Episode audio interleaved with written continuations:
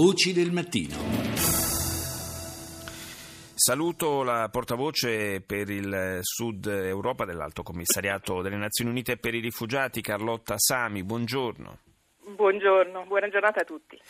Naturalmente eh, le politiche attuate, le decisioni prese dall'amministrazione americana hanno eh, dei riflessi anche eh, immediati sulla gestione eh, dei flussi di rifugiati, in particolare da aree di crisi come eh, la Siria. Eh, vorrei partire proprio dalla situazione sul terreno in Siria, perché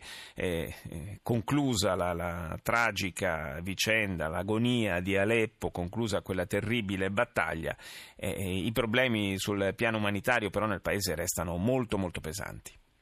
La situazione in Siria rimane tragica perché eh, non solo nelle città eh, dove è ritornata la calma ci sono ancora situazioni umanitarie terribili, ma siamo molto molto preoccupati soprattutto da ciò che sta accadendo in una eh, città che si chiama Deir ez-Zor, che è al nord-est della Siria, dove ci sono 100.000 persone che sono assediate, dove non è possibile portare aiuti da oltre due anni, dove eh, l'Organizzazione Mondiale, il WFP, ha, ha fatto dei, diciamo, dei lanci aerei, 177 lanci aerei, eh, ma eh, i combattimenti hanno continuato incessanti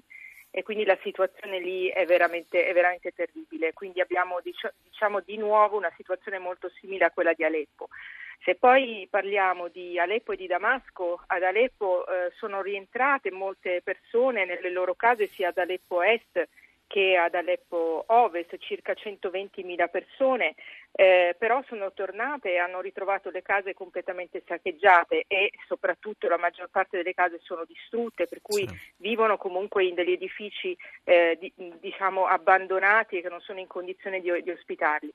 La situazione poi drammatica è quella dell'acqua. Qui sia ad Aleppo che a Damasco, ad Aleppo abbiamo un milione e mezzo di persone senza acqua e eh, a Damasco ne abbiamo uh, 5 milioni e mezzo. Ci sono eh, persone che eh, risiedono diciamo, vicino alle Eufrate che ormai sono ridotti a bere l'acqua non trattata del, del fiume. Quindi quello che noi facciamo ovviamente è distribuire a centinaia di migliaia di persone ogni possibile bene di, di, di prima necessità eh, in questi anni chiaramente insieme anche alle altre agenzie delle Nazioni Unite abbiamo ricostruito dei, dei luoghi dove possono andare a scuola i bambini, però ad esempio quello che notiamo è che eh, fra coloro che sono ritornati ad Aleppo sono principalmente donne sole con i figli e anche se eh, diciamo, le lezioni sono aperte vediamo che i bambini non, non, possono andare a scuola perché sostanzialmente devono aiutare a sopravvivere, quindi ci sono lunghe code di bambini proprio per eh, andare a raccogliere l'acqua, andare a prendere un po' di cibo. Eh, la, la, la, mancanza della possibilità di riprendere il percorso scolastico, naturalmente, come abbiamo già osservato altre volte, allunga delle ombre eh, pesanti sul futuro, sul futuro del, del, paese, di, di, queste intere generazioni segnate in maniera indelebile dal conflitto. Le, mm, il governo siriano nei giorni scorsi aveva annunciato eh, di aver ripreso il controllo eh, delle, delle delle fonti di approvvigionamento idrico per eh, la capitale, però evidentemente non è stato ancora possibile ripristinarle. Sono, sono, state messe a disposizione diciamo, delle, delle fonti di acqua dei, eh, e anche dei, dei, camion, delle autobotti che portano, che portano l'acqua, ma non eh, ancora eh, diciamo, a sufficienza, in un modo che non è eh, non sta risolvendo la situazione eh, in maniera definitiva. Ripeto, 5 milioni e mezzo di persone eh, sono senza acqua dal 22 dicembre. Eh, l'amministrazione americana eh, di Donald Trump aveva nei giorni scorsi lanciato l'ipotesi, l'idea di creare delle aree di sicurezza, delle zone di sicurezza all'interno della Siria, eh, nelle quali eh, far confluire gli sfollati eh, interni, eh, per, però in condizioni appunto di, di protezione, di, di sicurezza, e, e una iniziativa che è stata accolta in maniera abbastanza positiva da parte russa, se ne sta parlando, ma la, la domanda naturalmente è eh, esistono all'interno dei confini siriani delle zone in cui si possano organizzare delle strutture di questo tipo davvero in condizioni di sicurezza? Allora, eh, sì, si era sentito di questa, di questa idea che peraltro non, non, è stata concretizzata in nessuno dei, degli ordini esecutivi di Trump. Eh, noi dobbiamo anche pensare questo, innanzitutto, che la maggior parte dei conflitti e soprattutto quello siriano sono dei conflitti che si protraggono da tantissimo tempo e si sviluppano in un modo imprevedibile, molto volatile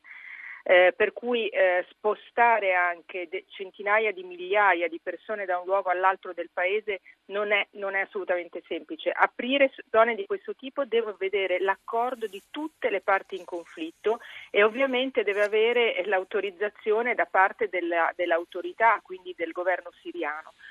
e oltre a questo deve prevedere il dispiegamento di decine di migliaia di eh, militari che possano tenere in sicurezza tutto questo. Diciamo che nella storia eh, e nell'esperienza eh, le, le, zone sicure non sono mai state veramente sicure purtroppo. Sì, è chiaro che si tratta di una soluzione che farebbe piacere probabilmente anche alla, alla vicina Turchia e a, a tutta l'Europa per, perché limiterebbe un po' il, l'afflusso di profughi, di rifugiati. Ma però... Sì, sa, la, la, la, soluzione veramente che ser, servirebbe alla Turchia, servirebbe soprattutto alla Turchia, al Libano, alla Giordania che stanno veramente sopportando una responsabilità enorme perché se pensiamo che in Turchia ci sono eh, quasi 3 milioni di rifugiati siriani su una popolazione che è come quella italiana, insomma poco più, sono sì. 70 milioni, eh, ma ce ne sono un milione e mezzo nel piccolissimo Lib- eh, Libano, 600 mila eh, in Giordania dove c'è una popolazione locale di 6 milioni di persone. La soluzione